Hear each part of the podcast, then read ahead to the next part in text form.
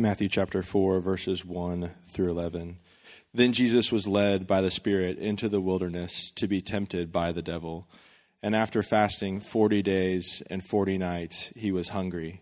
And the tempter came and said to him, If you are the Son of God, command these stones to become loaves of bread.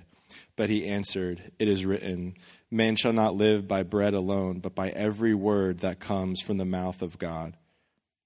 Then the devil took him to the holy city and set him on the pinnacle of the temple and said to him, If you are the Son of God, throw yourself down, for it is written, He will command His angels concerning you, and on their hands they will bear you up, lest you strike your foot against a stone. Jesus said to him, Again it is written, You shall not put the Lord your God to the test. Again the devil took him to a very high mountain and showed him all the kingdoms of the wor- world and their glory. And he said to him, All these I will give you if you will fall down and worship me. Then Jesus said to him, Begone, Satan, for it is written, You shall worship the Lord your God, and him only shall you serve. Then the devil left him, and behold, angels came and were ministering to him. This is the word of the Lord. Good morning. Good to see you again today. Um, this is a text about Jesus being tempted by the devil. And we only really understand how powerful temptation can be when we've tried to resist it. One thing that has been, I think, growing a little bit in popularity in recent years is the concept of dry January. How many of you know what that is? You know, if you maybe drink a little too much during the holiday season, and uh, you hit the new year, you decide you're going to go dry. You're going to take the whole month and not take any alcohol in. And you can do it with other things too. You could do it with sugar. You can do it with coffee. I don't know why anyone would ever make such a foolish choice, but you could do it with coffee, I suppose. And, and this is probably about the time of the month, at least for me, when I've tried things like this, where it starts feeling pretty difficult. You've been resisting the temptation to sugar or to having a glass of wine, or again, for you really crazy people, to having a cup of coffee and it's feeling difficult. It's when we commit to resistance that temptation feels strong. Our good friend C.S. Lewis put it this way in his great book Mere Christianity. Listen to Lewis. He writes, quote, "No man knows how bad he is till he has tried very hard to be good."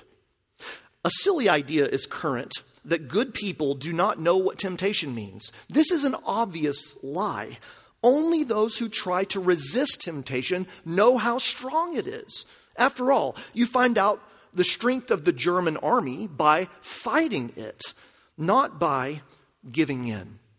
Jesus teaches us here in his own temptation about both who he is and about how we can faithfully obey him as his people. We're, we're in the middle, or excuse me, early part still of Matthew's gospel. And as we've been studying these early chapters, we find that Jesus is in the preparatory phase of his public ministry. He's getting ready to begin his work. And last week, we saw that Jesus was baptized in the Jordan River by his friend John. Jesus told us this was done in order to fulfill all righteousness, chapter 3, verse 15. Jesus, we saw, comes down to our level. He stands shoulder to shoulder in the river with sinners. Jesus wants to identify with us. He wants to tell us that He is in complete solidarity with us in all the fullness of our humanity. That's how much Jesus Christ loves you. I hope you know that. And as chapter 4 opens, we see Jesus is continuing to prepare.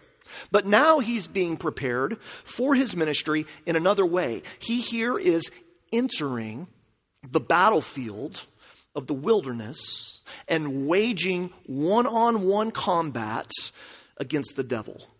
This recounting of the temptation of Jesus, which Matthew, by the way, only could have gotten information about because Jesus himself had told Matthew what had happened, is a really famous story.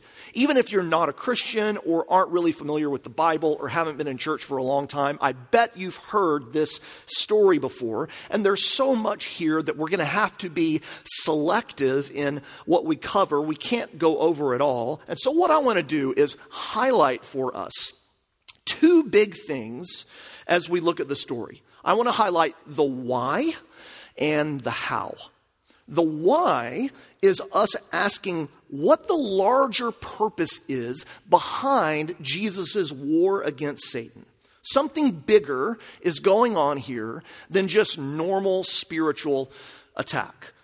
And the how is us asking what we can learn from the manner in which Satan attacks Jesus and how Jesus counters Satan's temptations. So let's, let's break it down like that. Why Jesus was tempted and how Jesus was tempted. Okay? Look with me if you have your Bible with you. Verse 1, we see why Jesus was tempted. Matthew told us, chapter 3, that Jesus went down to the Jordan to be baptized, and now he goes up to the wilderness to be tempted. In fact, verse 1 tells us that Jesus was led up by whom? Who does it say led Jesus into the wilderness? The Spirit.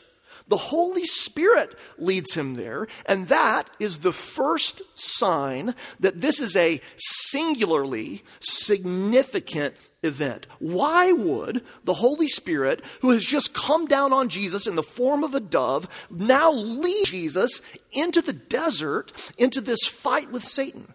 Here's why it's because Jesus is acting here in his messianic calling. Jesus is not acting or living here only for himself.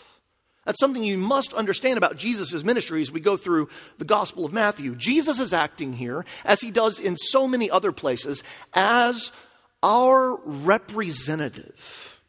He is God's chosen king, and Jesus here is ushering in the kingdom of God for all of God's people. Maybe another story from the Bible would help. Another very famous story is the Old Testament story of David and Goliath. You remember that story? There's the huge Philistine army on one side of the valley and the Israelite army on the other side of the valley, and Goliath is the Philistine champion, and he repeatedly comes out and calls for Israel to pick a man to come and fight him. He wants a representative, a warrior who will stand for all the nation of Israel, and whoever wins the battle one on one between David and Goliath, that side wins the entire war. That's an illustration of, of what's happening here with Jesus. Jesus has just been called the Son of God by the Father. And now, the very next thing we see is that he sets off to prove himself to, in fact, be the Son of God by being tempted. This is Jesus showing us he really is the guy. I read this week a story um, uh, about the Union Pacific Railroad. As the Union Pacific Railroad was being constructed in America in the early 19th century, uh, there was this elaborate uh, trestle bridge that was built across a large canyon in the western part of the country. And one of the uh, engineers wanted to test the strength of the bridge, and so the builder loaded one of the trains of the of uh, one of the cars of the trains with with one of the trains, excuse me, with, with enough extra cars and equipment so that its normal payload was doubled. And then they took the train out into the middle of the bridge and they left it there for the entire day. And one of the workers asked, Are we trying to break this bridge? To which the uh, engineer who had built it replied, No, I'm trying to prove that the bridge won't break. That's what's happening in Jesus' temptation. He is proving that he won't break, that he won't buckle under temptation like all of us do. And we get even more clarity that this is the case in this idea that the wilderness, where Jesus goes, has deep resonance with those who know the story of God's people. We've literally seen every week how Matthew, particularly among the four Gospels, cares so deeply about the idea of fulfillment. Jesus is the fulfillment of all that God has done so far, particularly with his people Israel. And we see that again here. We see here among other things, that Jesus is acting as a new Adam. You remember the ancient story from very early in the, the scriptures, Genesis chapter 3. The devil tempted our first father, Adam, along with his bride, Eve. However, they weren't in a wilderness, they were in a perfect garden Eden. And they weren't famished and dying from thirst. They were well cared for. And they had only one command given to them. God had said, You shall not eat from the tree of the knowledge of the good, of good and evil, and on the day that you eat of it, you will surely die. And we saw that Adam and Eve did not stand against the devil's lies. And they plunged themselves and all of God's creation into the turmoil of sin. But now Matthew is deliberately setting it up to show us that a second Adam has come. He again faces off against the devil, and he succeeds where the first Adam failed and where we all failed. Why Jesus was tempted was to show us that he had come to fully obey God, to restore the world to what God originally intended. Jesus is the new Adam. But Matthew's also at pains to show us that Jesus is the new Israel. How many years did Israel wander in the wilderness? 40. Jesus, for 40 days and nights, wanders in the wilderness. And the people of Israel in the Old Testament had seen the wonderful works of God. He had delivered them miraculously by his power and grace out of slavery in Egypt. But very soon, once they get into the wilderness on their way to the promised land, there's a one word summary. If the one word summary of Matthew is fulfillment, the one word summary of the people's experience in the wilderness is complain. They complain again and again and again against God. In fact, the second test that the devil gives to Jesus, which we're going to look at in just a second, to which Jesus responds, You shall not put the Lord your God to the test, recalls Israel's experience. In Exodus chapter 17, Israel is whining and moaning and complaining and saying, Would you please let us go back into slavery where at least we had food to eat? And they demand of Moses that he provide water for them. And Moses screams out in frustration, Why are you complaining to me? Why are you testing? Why are you testing the Lord? Can you see what Matthew's doing? Just as Jesus succeeds where Adam failed, Jesus also succeeds where Israel failed. Israel's call was to be a light to the world that displayed God's holy and loving character, and repeatedly they failed in that calling. So now Jesus, the new Israel, comes, and he comes to be the light of the world, to completely fulfill the calling that God had given to his people.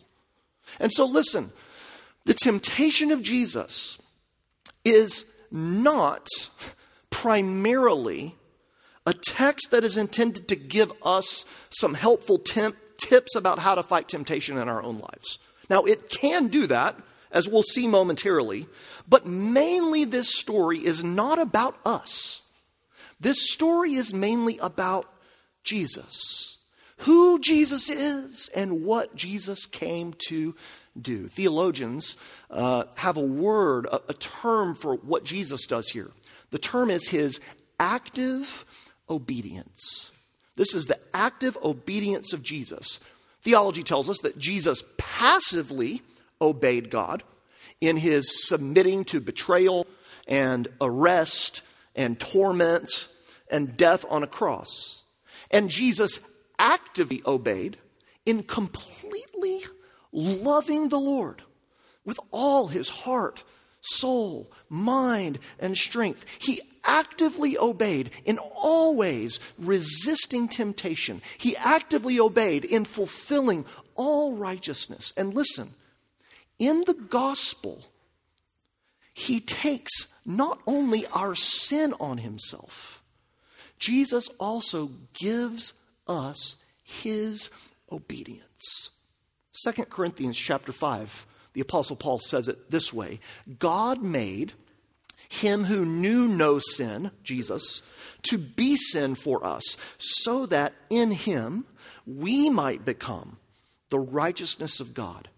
We become the righteousness of God in Jesus, granting to us crediting to us when we connect to Him by faith his obedience before God.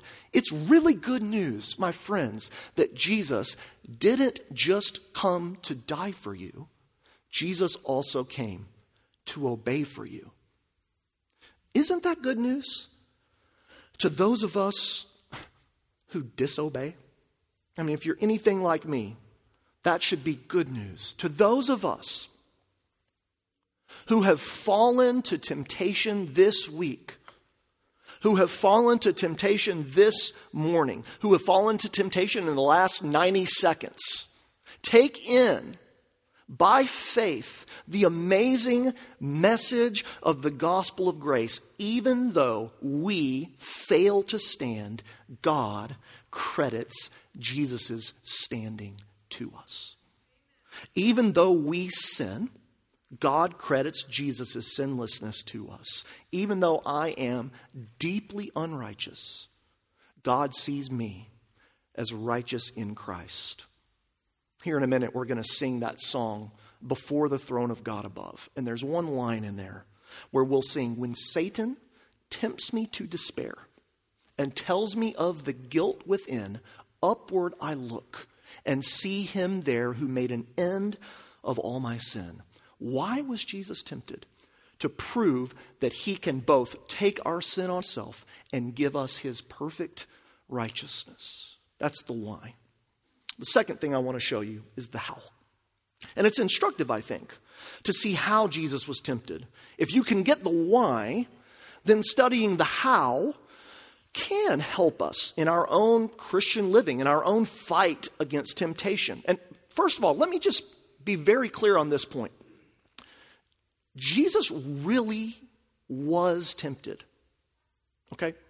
Jesus really felt the tug of temptation because Jesus really was a human. Just like we feel it, he 100% felt and experienced it. Think about it. A temptation is only a temptation if it offers to you something good. Um, whether it be pleasure or safety or security. For example, you cannot tempt me by offering me squash to eat. Let's say eating squash is a sin. That's a sin I'm never going to commit because I hate squash. And so you can't tempt me by offering me squash. But if eating pizza is a sin, then you can easily tempt me by offering me pizza because I really, really like pizza. Jesus really felt the tug on his heart to go after these things. He really wanted bread. He was hungry.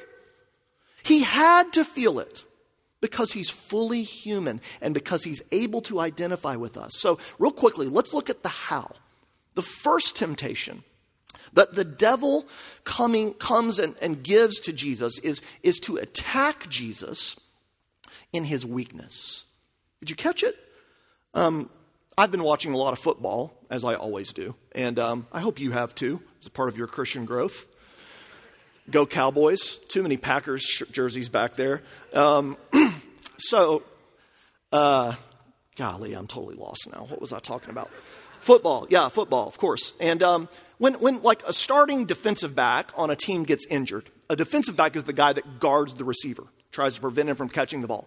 When a defensive back gets injured and his backup enters the game, the first thing the offensive coach will do is attack the new defensive back. He's going to throw a pass right at that guy first play because there's a reason that guy's not normally on the field. He's the weak link.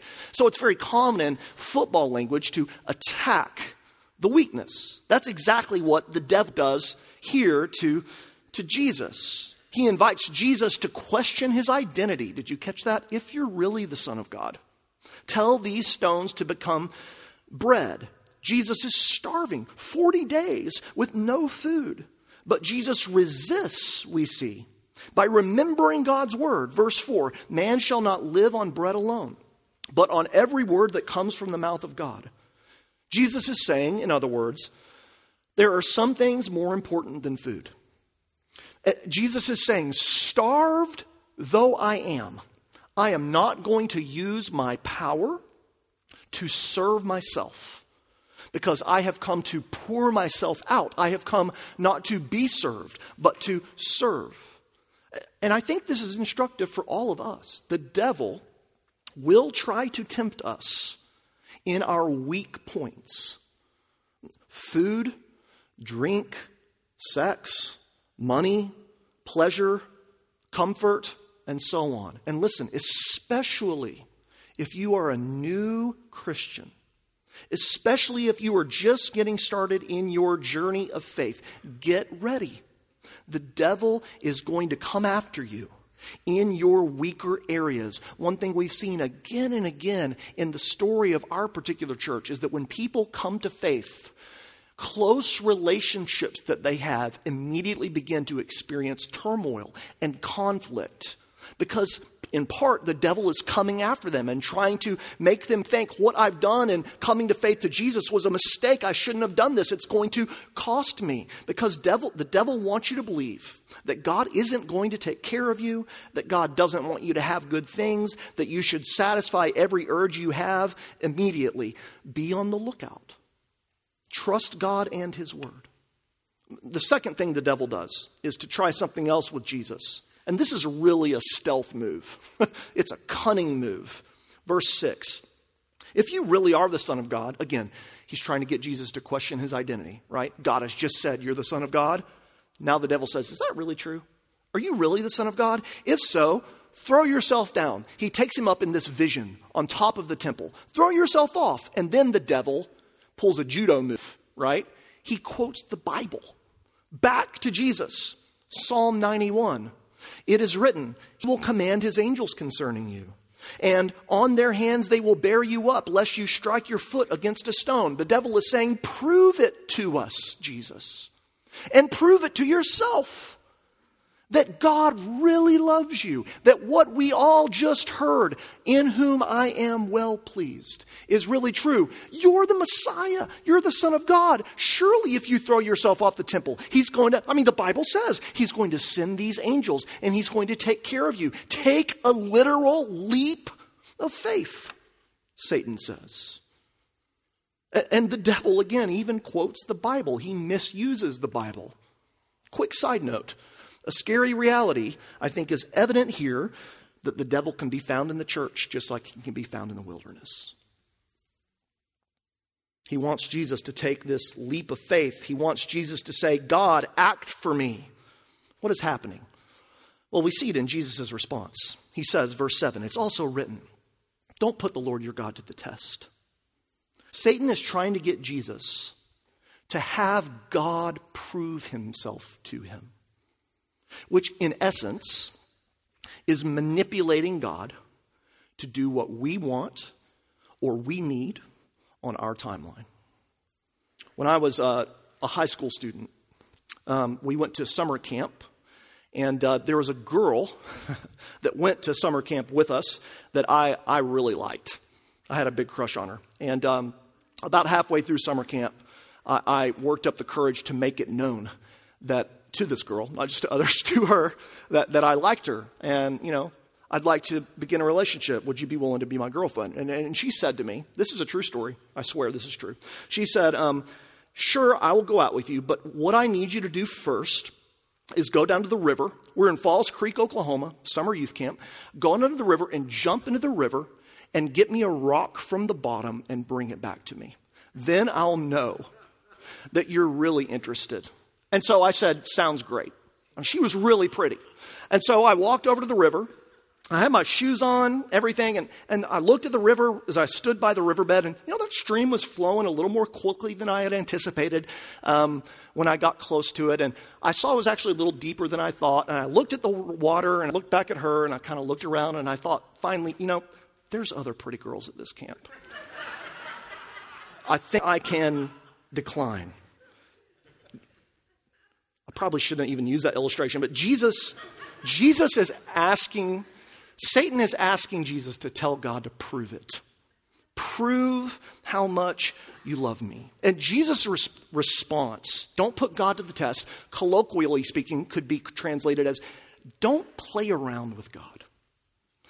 And I think this temptation is actually quite common uh, to presume on God to attempt to use God, to manipulate God. The question behind this temptation is are we going to follow God or are we going to expect God to follow us? God has already given us His word.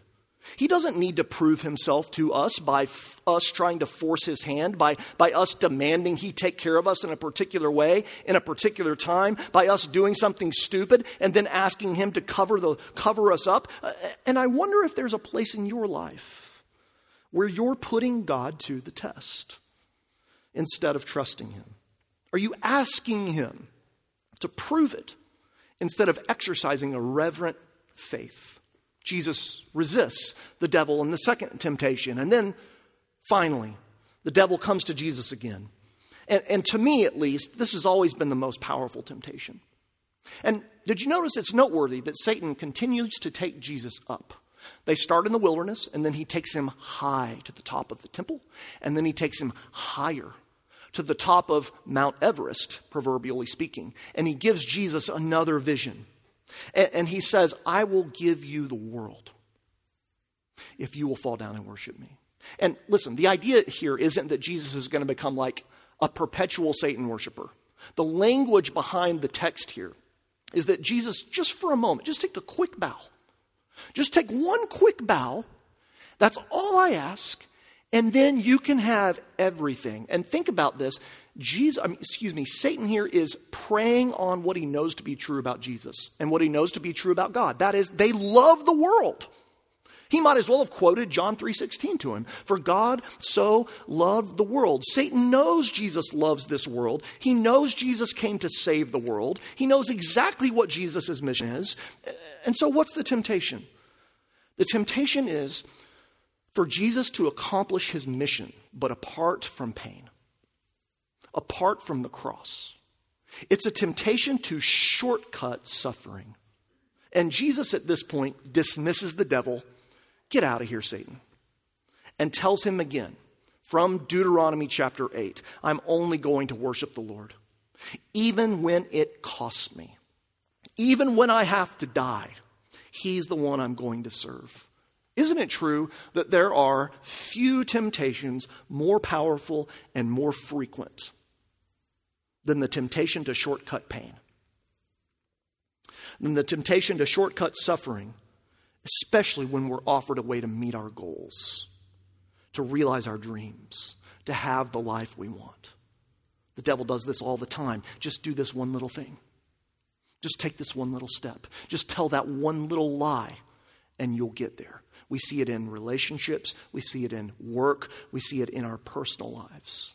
Yet Jesus remembers, even when the path the Lord has me on involves the long route of suffering, I will trust that walking on it is the best thing.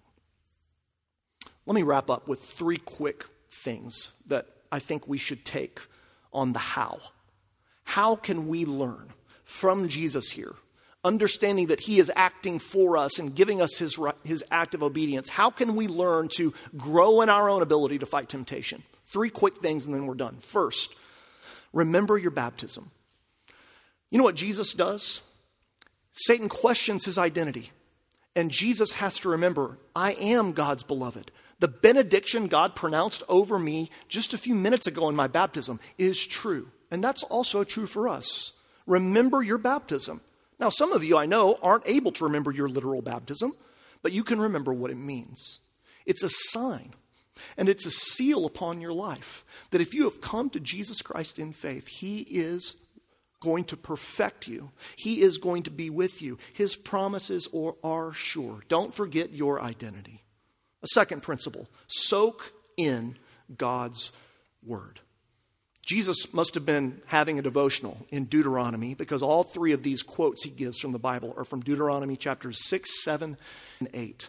He's able to use what Paul in Ephesians calls the sword of the Spirit to ward off the devil's temptations. You should not expect to be able to fight and stand if you don't know how to use the weapon God has given. Soak in his word. And then lastly, Go to Jesus in victory and go to Jesus in failure. At the end of the day, it's not our obedience or disobedience that determines our standing, it's Jesus's.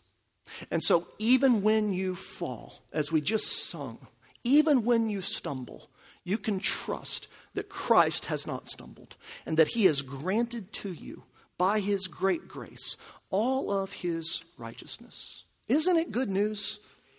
Isn't it good news that the gospel gives us all that we need? Christ bore temptation for us, and now through his word helps us in it as well. Let's pray.